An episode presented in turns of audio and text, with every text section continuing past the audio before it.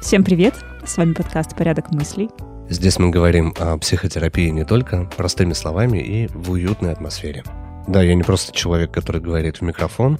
Я врач-психотерапевт, психиатр. Этот подкаст появился совершенно случайно, потому что мы делали блог с девчонками и писали статьи, и в какой-то момент, сидя в кафе, поняли, что... Это вышло из-под контроля. Теперь мы здесь. Нам хочется продолжать делиться нашими диалогами и беседами. Я уверен, что вы найдете очень много для себя. Будем говорить про партнерские отношения. Что это вообще такое? И свойственно ли это нашему человеку? Потому что, на самом деле, термин какой-то такой совершенно... А что ты имеешь в виду под «нашему человеку»? Ну, как будто это, наверное, какая-то такая история европейская, мне кажется, нет? Поясни. Если рассматривать это именно с точки зрения какого-то термина в психологии и так далее. Ну, просто партнерские отношения, если это вот на бытовом каком-то уровне, ну, партнерские отношения могут быть у людей в, не знаю, в деловой сфере, например. В семье как-то мы, ну, мне кажется, не часто употребляем просто... Такое выражение. Хорошо, давай мы это поменяем на другой термин из партнерских. Мы друзья, вот иногда говорят, знаешь. А так партнерские отношения в нашей семье. Ты слышала когда-нибудь? Я вообще не слышала этого словосочетания. Сначала подумала, что речь про партнерские роды. Отлично. Ну, сейчас что-нибудь партнерское с вами родим, я понял. Поэтому нам надо знать. Давай поменяем. Вообще очень такой модный термин, на самом деле. И очень многие об этом говорят, не все понимают, что это такое. Давай для упрощения поменяем слово «партнерские» на «взрослые». Вот, если так. Смотри, эти взрослые отношения мы будем обсуждать с точки зрения пары, семьи или, например, дети и родители. И... Я здесь больше имею в виду именно пару либо семью, да, то есть, ну, не пару, которые там встретились, разбежались, хотя в этом отношении, в этих отношениях тоже может быть достаточно взрослая позиция у обоих партнеров. Ну, семья, да, такой какой-то традиционный вариант возьмем. Не родители и дети, не там, не друзья, именно вот такой вариант. Почему вообще у меня мысль об этом поговорить возникла? Потому что я очень часто слышу о том, что патриархат – это плохо, матриархат – это плохо, да? И я вот хочу, чтобы у меня был партнер в отношениях, а не там человек, который будет меня во всем ущемлять и еще что-то там делать. И это настолько часто звучит вообще в медиапространстве по поводу партнерских отношений. Возможно, потому что я к этому больше, да, там, причастен как, ну, ввиду своей профессии, но, тем не менее, очень часто это видно и слышно. И для того, чтобы как-то говорить об этом более понятно, нужно начать с того, что такое вообще взрослый человек и вообще это про кого. И взрослый... В этом мире инфантильности. В этом мире, да, он такой. И взрослые отношения не в плане возраста, естественно, да, то нужно это буквально воспринимать, а именно в плане позиции в этих отношениях двух взрослых людей. Да? Ты на меня не смотри. А я не могу на тебя не смотреть. Ты... Камерой тычет ему в лицо, да. Говорит, не смотри. Не смотри, только я сюда. Только не поворачивайся. Меня просто вот меня туда тянет, понимаешь, посмотреть. А все, ты уже в кадре. А уже все, я уже, да, у меня здесь вот так еще чуть-чуть с этой стороны, пожалуйста. Я не помню, какая у меня рабочая. Я пытался выяснить, так и не выяснил. Все, Саш. Все? Человек хорош. Со всех сторон. Особенно с рабочей. Я хотела что-то умное, а вы начали... Потому что ты не участвуешь. Поучаствуй с нами, перестань снимать красивого мужчину. Ну, ты он прекрасен, я знаю. Ты из-под полы потом тихонечко его... Так это тын-дын-дын-дын. Тун-дун-дун-дун-дун-дун. Да. Ну, сейчас не бестолково, ладно. А меня на самом деле удивляет, почему вы ни разу не сталкивались с этим. Потому что мы в жизни с этим не сталкивались. Я тебе говорила, потому что как-то все время говорят, мы вот договорились об этом, мы вот это, мы дружим, мы вот это вот партнерские отношения в семье. Первый раз услышала... В нашем чатике. От тебя. Да. Мне кажется, дело просто, может быть, в этом словосочетании. Но такое явление, наверное, не редкость. Я и говорю, что просто именно так и говорят. Здесь, оказывается, у этого названия. Вау. Да. Просто хорошо. Адекватные, уважительные отношения. Да, взрослые, уважительные, адекватные отношения. Вот и все. У нас это так называется. А что такое адекватные взрослые? Ну, ладно, взрослые. Да? Партнерские отношения, по-вашему, Александр. Хорошо, нет, объясните мне, как вы это понимаете. Что такое адекватные и какие еще уважительные? Я тебе говорила, уважительные. Да. Когда люди друг друга уважают, они оказываются на равных. Это и есть. Ну, то, о чем мы будем говорить, я так понимаю. Но очень много бытовых нюансов. И если их рассматривать, получится ли у нас сформировать это же самое понятие, как партнерские отношения. Почему нет? А, например, подразумевается ли в партнерских отношениях то, что бюджет, например, делится пополам, или это не обязательно? Подразумевается ли, что домашние обязанности делятся пополам, или это не обязательно, или воспитание ребенка, что точно так же, как и женщина сидит с ребенком, мужчина помогает ей, и не то, что помогает ей, это же его ребенок тоже, точно так же проводит время 50-50. Ну, давай так на это посмотрим. Изначально про отношения как таковые, да, и вот встретились два человека, МЖ, допустим, да. Есть несколько вариантов того, как они будут вместе существовать в отношениях. Первый вариант, кто-то главный, один, да, и он определяет цели, задачи этих отношений, да, какие-то ценности общие, он их диктует, он их направляет, и он как бы за все отвечает и говорит, что кому делать. Либо это она... Это про то, что есть несколько схем, например, да. Если это отношений. Он, то это патриархат, да, где мужик всегда прав, он там вот...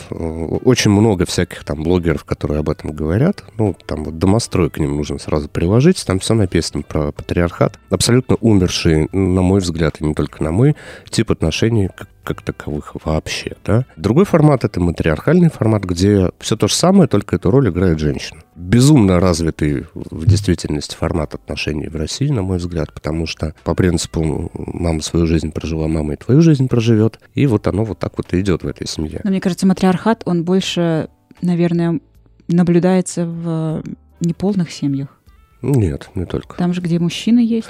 Там же, где мужчина не воспринимается как что-то способное к самостоятельному рассуждению зачастую, да, ведь эти женщины, они очень часто принижают роль мужчины как такового. Вот он есть какой-то там, какой-никакой, да, вот он там что-то делает, там, побухивает иногда. Знаешь, мне кажется, почему это?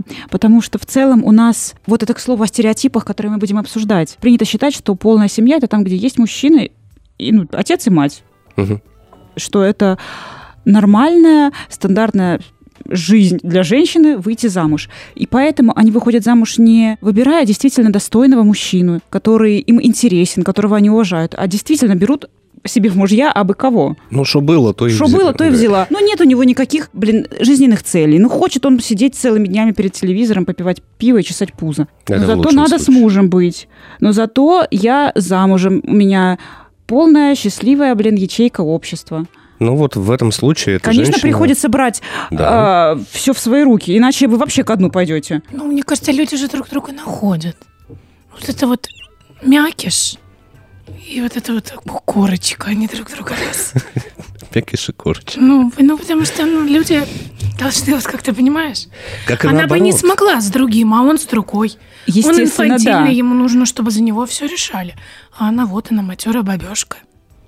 Как и наоборот бывает ситуация, абсолютно. Когда вот эта вот девочка, она такая вся такая принцесса.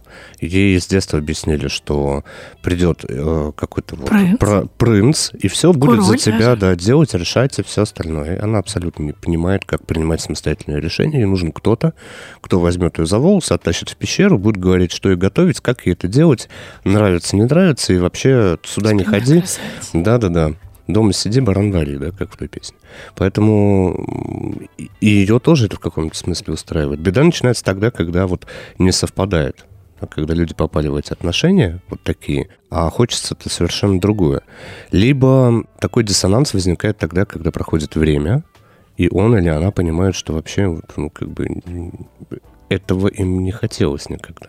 Что можно как-то по-другому. Легко ли разорвать этот порочный круг? Есть еще другой. Ну, на самом деле сложно, потому что, опять же, стереотип, который ты описала, это тот стереотип, что есть же семья, вот эта ячейка, и зачастую такие традиционные ценности в этих семьях, да, и цели, и уклад, да, он не подразумевает то, что кто-то может из этого уйти.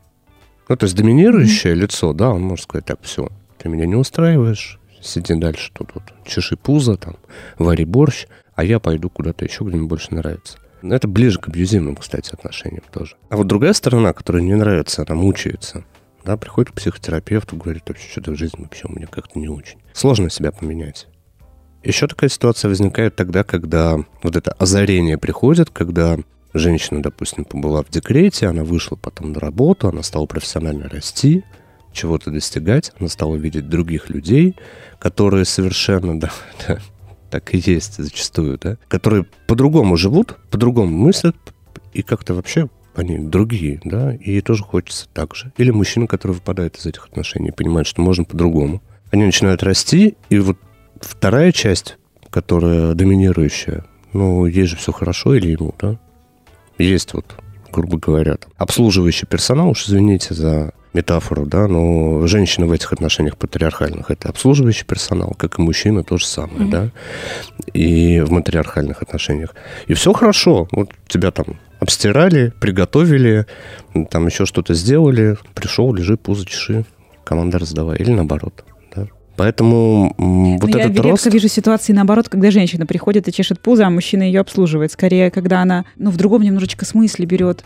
Вот ответь мне как женщина, да, мы же все-таки немножко разные. Как часто женщины признают, что они абьюзивные, признают, что они вот делают что-то, что обществом осуждается? Да нет, сейчас же речь не об этом. Действительно редко. И поэтому ты это редко видишь. Ну, не принято об этом говорить.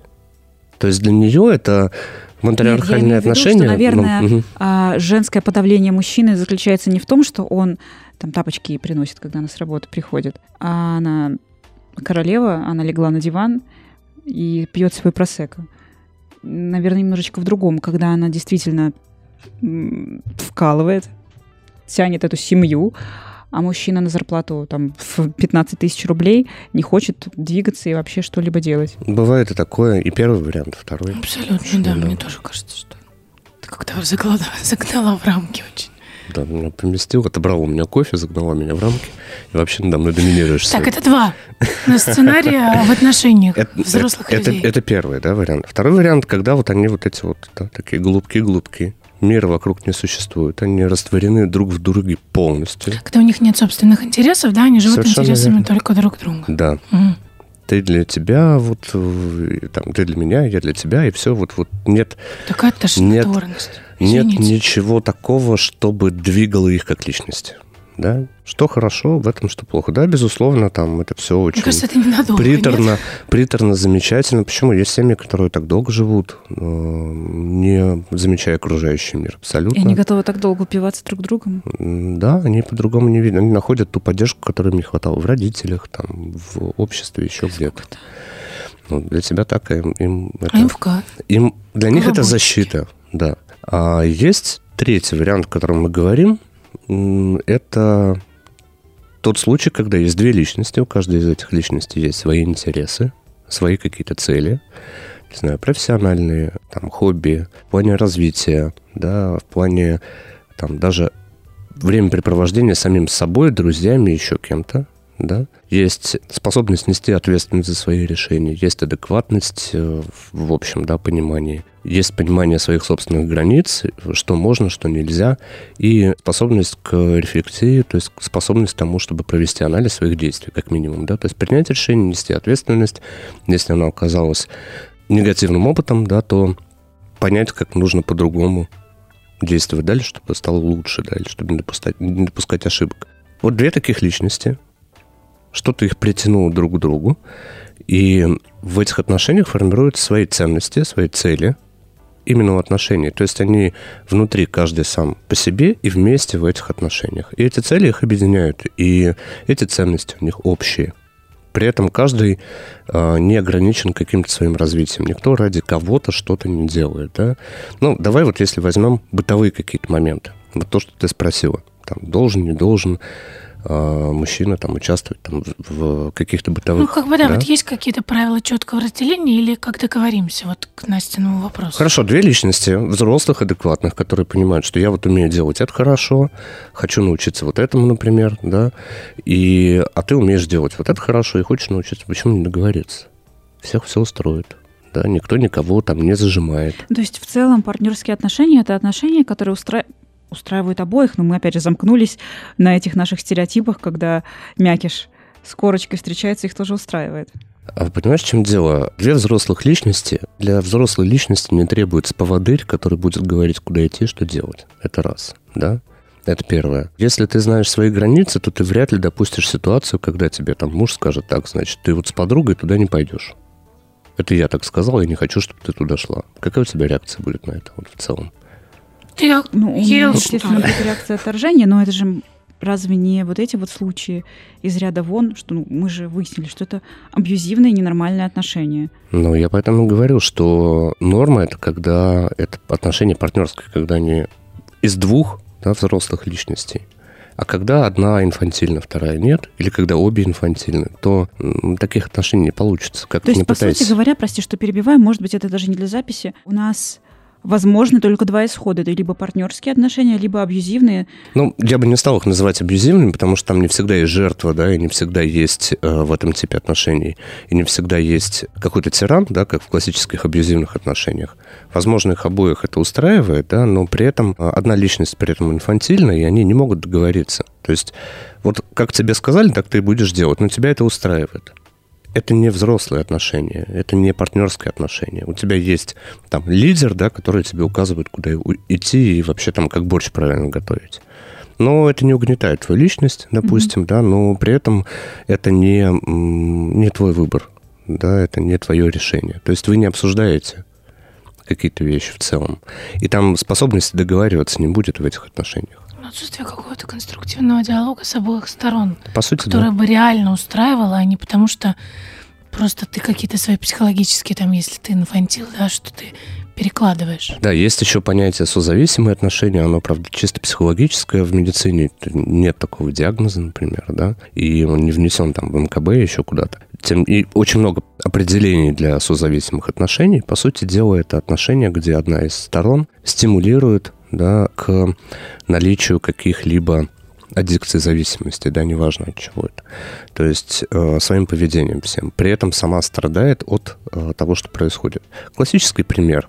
Алкоголик, жена алкоголика, да. Она его не бросает, потому спасает, но всем своим поведением только усугубляет эту ситуацию.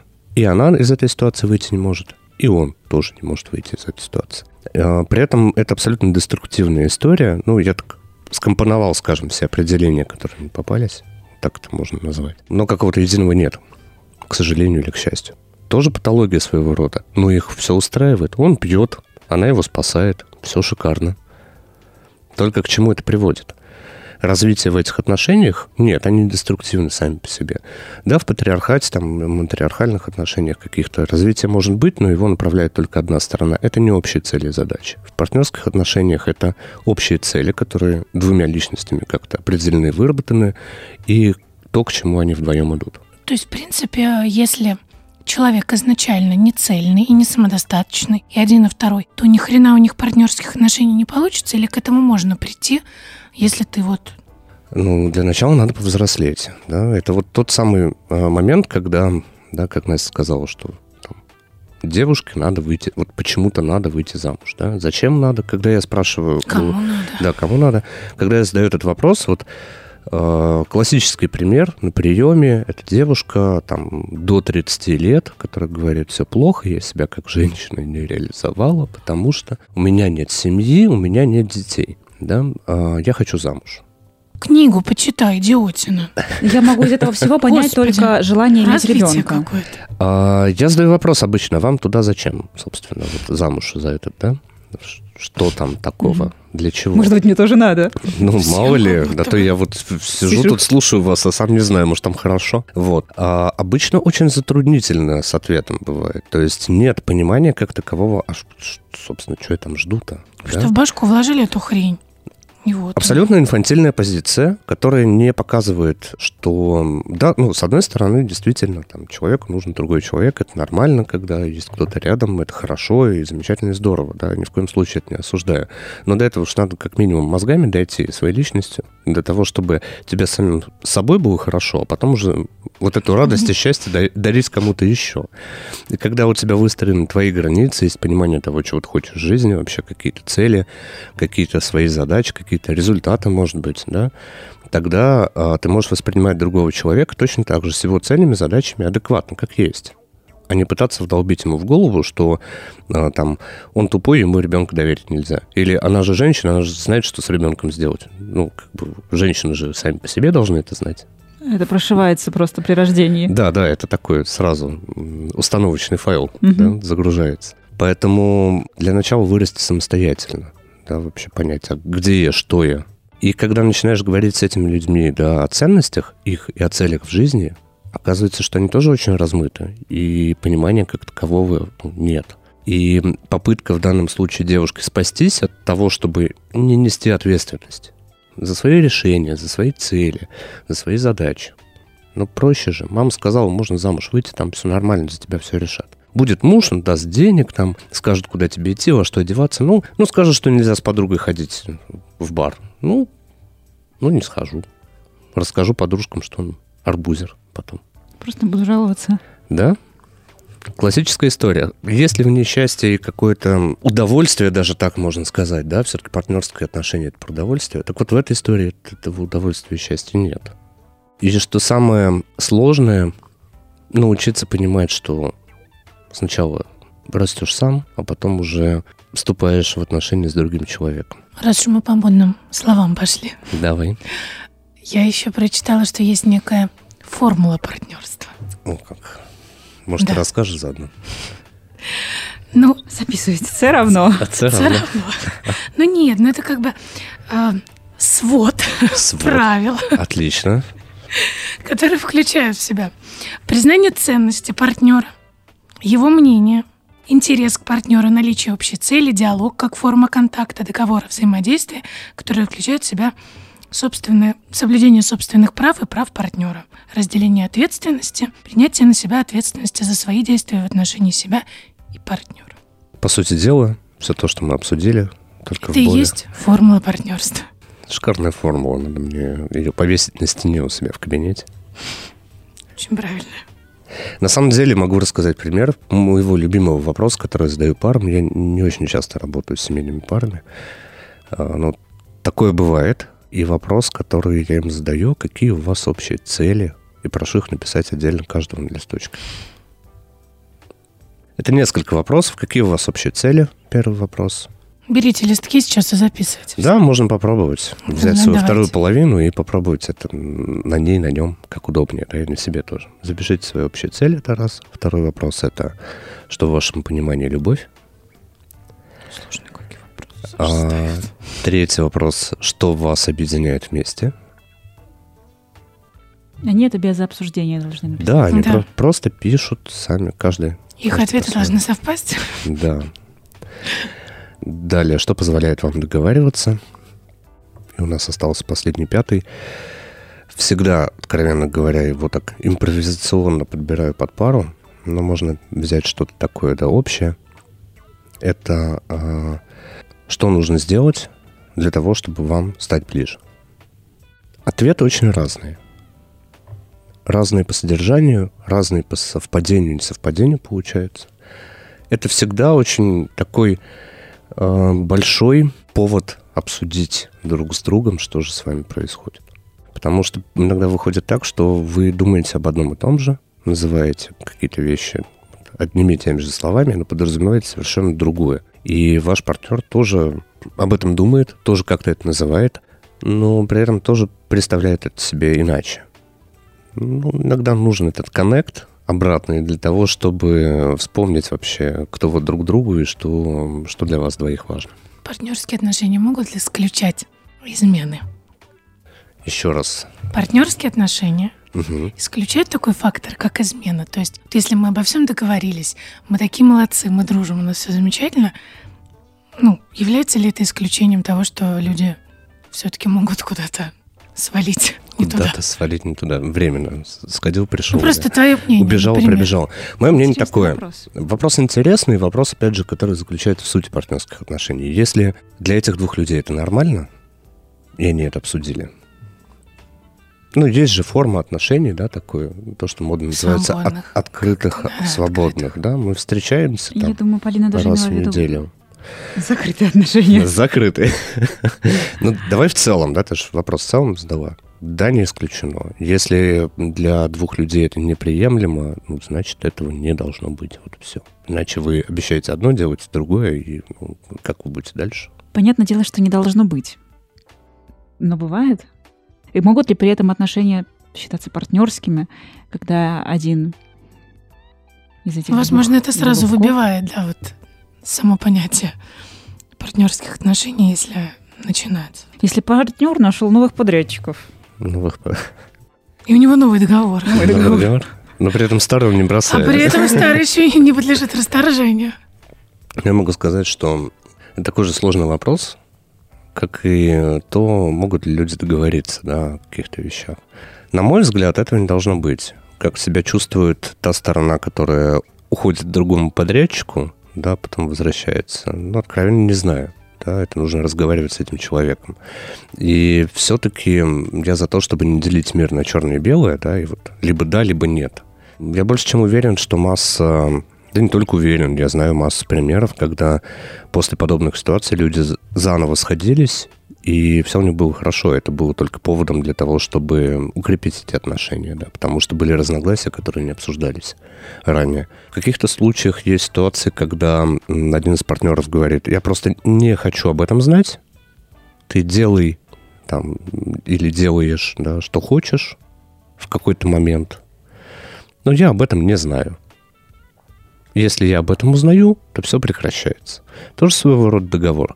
Есть другая история, когда, ну, на мой взгляд, в любом случае, да, партнерское отношение – это доверие в первую очередь. И если его нет, если там какая-то ревность постоянная, патологическая, да, то есть это уже не говорит про доверие, да, если это даже не патологическая, а просто ревность. Если какой-то повод оценивается как «а вдруг вот она мне или он мне пообещал, но при этом меня обманывает». Ну, это уже не партнерская история. Это игра какая-то в партнерские отношения. Да, вы уже не договорились. Я думаю, что в партнерских отношениях, даже не думаю, я уверен, даже такой вопрос не возникает сам по себе. Ну, вы либо эти вещи обсудили сразу, да, и они вам понятны, как двум взрослым людям, либо это, нет. Это происходит действительно как обсуждение. Мы садимся за стол переговоров, по пунктам выписываем, или что для нас приемлемо, что нет. Что значит обсудить? Может быть, я тоже в партнерских отношениях, как мне кажется. И как мне кажется, все прозрачно, все понятно, что мы живем как две полноценные личности, что мы вместе, потому что нам хорошо, а не потому что мы заполняем какую-то дыру. А он, может быть, заполняет дыру свою с кем-нибудь другим. Я даже не догадываюсь. Как выглядит стол переговоров у тех, кто решает, партнерские между ними отношения или нет? Вот меня удивил твой вопрос, откровенно говоря. А знаешь, почему? Потому что, ну, хорошо, вот давай представим, перенесем это на пример с подрядчиком, да? Строит тебе дом. Ты периодически приходишь и проверяешь, как там идет эта стройка, так, да? Вот ты посмотрел, тебе там не понравилось, там обои отклеилась, там стена завалилась, еще что-то. Как ты будешь с ним это обсуждать или с ним, допустим? Ну, поговоришь, соответственно. Поговоришь. В тот момент, когда ты обнаруживаешь, что есть какая-то там проблема, или тебя что-то не устраивает, или что-то не нравится. Да? То есть это опытным путем ты прощупываешь, где какие слабые зоны? Люди — наука неточная, да, все-таки. Ну, мы же не роботы, чтобы вот так нужно вначале сесть, значит, должен быть алгоритм. Точно так же смутило и твое выражение о том, что какие-то там пункты, которые выносятся на обсуждение у партнеров в отношениях. Вот эти самые пункты меня и смутили, потому что, как мне кажется, должно быть ясно все без каких-то условно договоренностей. И если ты видишь, что что-то идет не так, и ты об этом говоришь с человеком, ну, это просто логичное какое-то выяснение проблемы, решение проблемы, которые вот есть и в партнерских, и не в партнерских отношениях. То, что ты сказала, ты произнесла фразу, за которой я буду цепляться, которая является самой вообще жуткой ошибкой. Капец. Должно быть... На мой взгляд, должно быть ясно и так. Этот цитата из твоей фразы. Да. Никогда не бывает ясно и так. Не бывает ясно и так, когда это партнерские отношения. Не бывает никогда, потому что каждый думает по-своему. Как сложно в этих ваших отношениях. Хорошо, давай проще. Боже мой, мне началась аритмия. Настя, что такое конфета? Саш, ну, конечно же, я знаю, но вот целая корзина. Ну, что такое конфета? Кондитерское изделие сладкое. Угу. А вот, на мой взгляд, это вот такая вот карамелька, значит, а в ней внутри варенье такое, знаешь? Не знаю, хорошо, тоже конфета. Тоже конфета. И ты права, и я прав. Но понимаем мы это по-разному. Нет, мы просто... Есть категория конфеты, а есть подкатегории. Шоколадная конфета, там, еще я не одна... знаю, карамелька. Смотри, еще одна логическая ошибка. Я считаю, что мы понимаем это по-разному, а ты считаешь, что мы мыслим просто разными категориями об одном и том же. А ты так не считаешь, что мы мыслим разными категориями об одном и том же? Сейчас объясню, что имею в виду. Ты права, абсолютно. Просто как пример тебе привожу. Что это такое? То есть, когда... Почему я прошу людей написать ответ на вопрос, что такое любовь? Ну, все говорят это слово, но каждый понимает его по-разному. Тот же самый пример, что такое конфета, да? Я имел в виду одно конкретное достаточно кондитерское изделие, конкретную конфету. И говоря о ней, я думал именно вот об этом. Ты мне дала общее определение. Если мы начнем спорить предметно, допустим, да, или обсуждать, то мы друг друга не поймем. То же самое вот с твоей фразой «все должно быть понятно и так». Для тебя понятно и так, что конфеты – это кондитерское изделие, а для меня понятно и так, что конфеты – это именно вот что-то с там, вареньем внутри. Давай приведем пример из отношений. Что одному человеку может быть понятно и так? Вообще классический прием пример «ты не уделяешь мне внимания». Обожаю эту фразу. Классика вообще. Лучшее, что придумала женщина, это эту фразу. Это первая, она родилась, блядь. Обожаю. Родилась. И пониманием, как растить детей.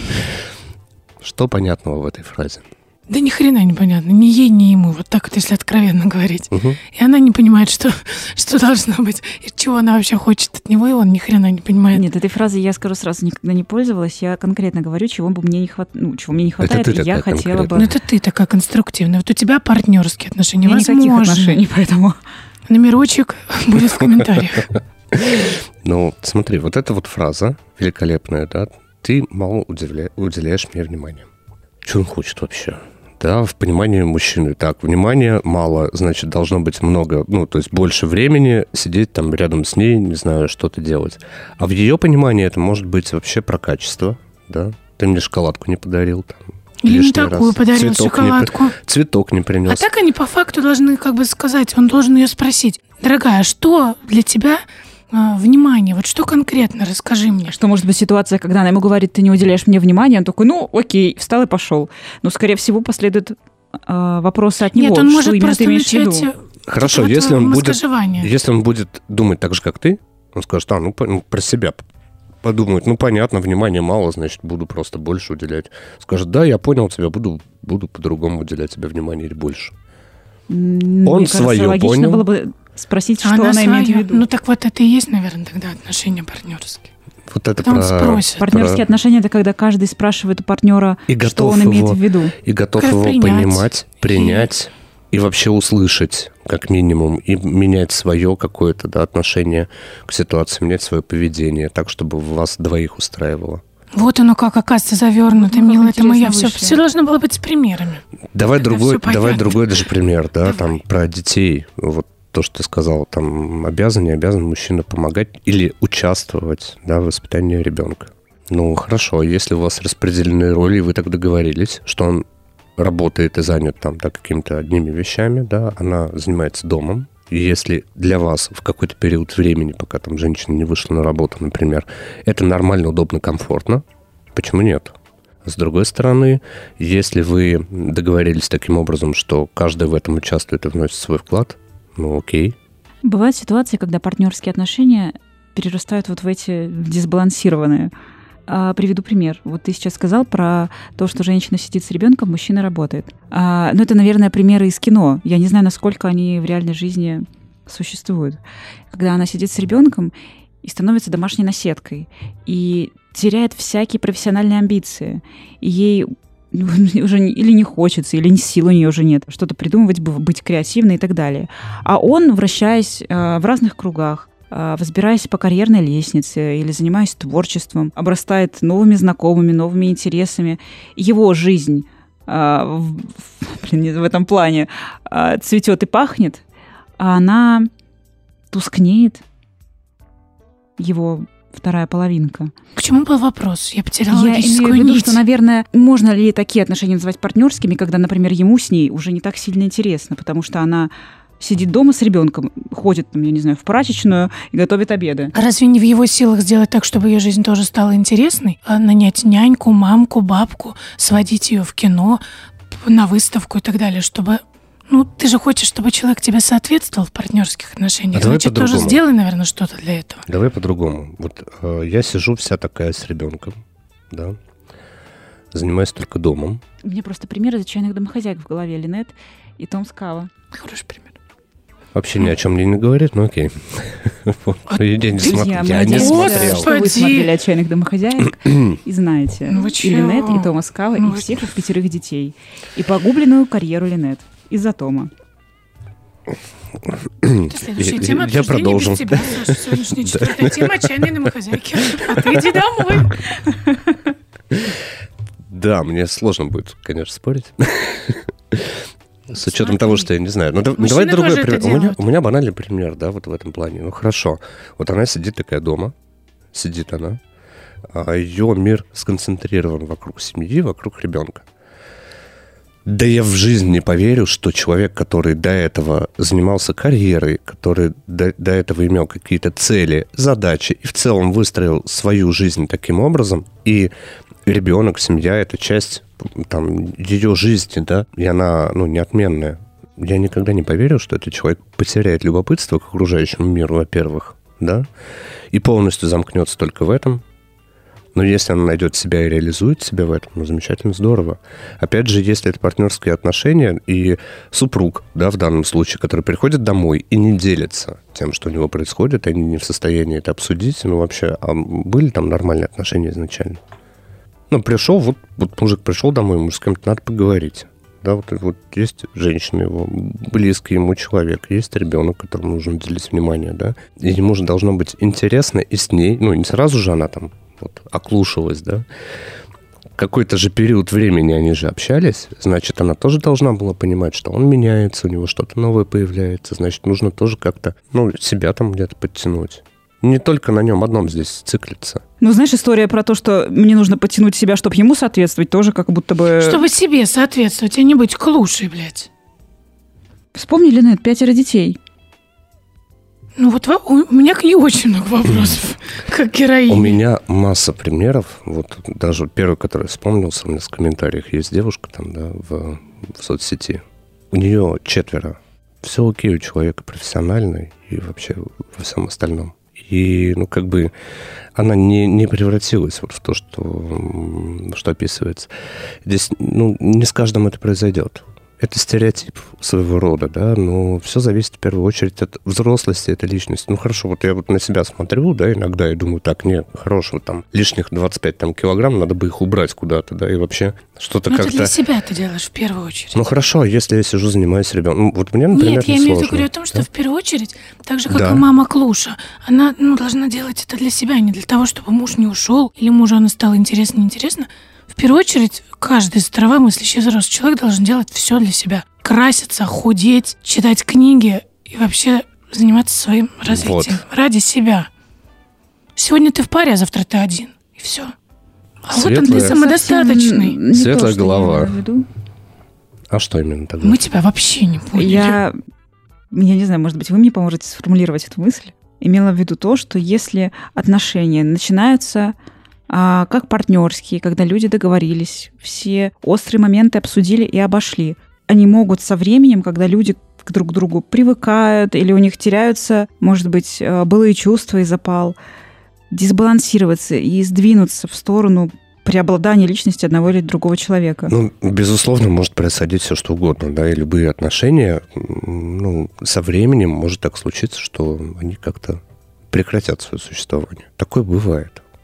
Я думала просто, что если люди партнеры в отношениях, что их расход должен быть ну, знаешь, как, типа, пожав друг другу руки по обоюдному согласию. Возможно, он просто, наверное, будет комфортным для всех, вот как Саша говорит, когда люди продолжают общаться после, например, расставания и так далее. Они просто остаются адекватными людьми. Это, наверное, тоже часть партнерских этих отношений, когда ты можешь грамотно, но уважительно друг к другу из них и выйти тоже, не в только числе, находиться. Ну, для этого нужно быть взрослым человеком, понимать, что тебе, да, с этим человеком, возможно, надо будет коммуницировать, возможно, если тем более там дети, да, вы ну, же просто, не возможно, приятно с ним коммуницировать так не в рамках бывает. Своих отношений, а просто по-дружески. Да. Опять же, если это дети, то, ну, эти люди не перестают быть мамой и папой, да, это раз. И отношение мамы и папы одного к другому все равно ребенком оценивается, и без этого никуда не деться. Откуда там девочка или мальчик научится ценить свою вторую половину, если не видит этого примера? И вообще не видит отношения, да, как-то хорошо или как-то плохо. Поэтому, ну, я за адекватность в первую очередь, а ей можно научиться. В первую очередь научиться можно, в принципе, наверное, ну, как бы самостоятельно, да. То есть вопрос, например, к специалисту, когда... Какой должен быть флажок, звоночек? Вопрос к специалисту чаще всего заключается в том, что нет возможности построить отношения, не получается. И очень часто обращение именно с этим. Я несчастен, или я несчастна, одинока или одинок, и у меня не получается строить отношения с другими людьми. Когда начинаешь, ну, именно вот какие-то, да, романтические, так скажем. И когда начинаешь об этом говорить более подробно, то выясняются вот эти подводные камни. Да, что мы попробовали, я попытался быть вот таким, или попыталась быть такой, не получилось. Там одно, второе, третье. Но очень часто люди, приходя даже к психотерапевту с этим вопросом и запросом, удивляются тому, что в них в самих очень мало взрослого, да, и... Но мы же все хотим иметь рядом с собой, неважно, мужчина или женщина, взрослого, адекватного, разумного человека со своими целями, задачами, возможно, карьерой, возможно, еще какими-то, да. Ну, интересную личность. Нам же не хочется там, вот, чтобы просто кто-то сидел там на диване, не отсвечивал. Не хочется. Поэтому это равнозначное требование, что к мужчине, что и к женщине в современном мире. А их можно выстроить только на уровне взрослой личности и только договариваясь друг с другом, имея общие ценности. Ну, это помимо чувств, любви и всего прочего, страсти, может быть, да. Буквально вчера я слышала эту фразу. В сериале «Медиатор» главный герой, ну так получилось, по работе несколько раз завязал интимные отношения с такой, ну, возрастной женщиной, совершенно неинтересной, какой-то затюканной, которая всю жизнь посвятила своему отцу и уходу за ним. И он ей тоже вот то же самое сказал, что говорит: неужели ты думаешь, что только женщины хотят рядом с собой иметь взрослого, адекватного, зрелого, самодостаточного мужчину? А что мужчины, говорят, не хотят такую же женщину рядом с собой иметь, которая адекватная, самодостаточная и так далее? Конечно, хотят. И это нормально. Да, все хотят, и мужчины, и женщины. Поэтому задайте себе вопрос в первую очередь. Интересно ли вам с собой, да, самим, и насколько вы взрослый человек? А если в ваших отношениях вам интересно протестировать какие-то, да, моменты, насколько вы хорошо друг друга понимаете, то я для этого тоже рассказал несколько вопросов. Можете поиграть в эту игру. Она, конечно, немножко больше похожа на игру, но, тем не менее, это те вопросы, которые задаются семейной паре у психотерапевта в кабинете. Друзья. Только не поругайтесь, прошу вас. Играйте в игру, налаживайте свои отношения, не ухудшайте их, чтобы... не только в отношениях, но и с самим собой у вас была полная гармония. Слушайте наш подкаст, подписывайтесь на Дзен. Друг с другом. Ссылки мы оставим в комментариях. В описании. В комментариях мы будем оставлять ссылки в Дзене.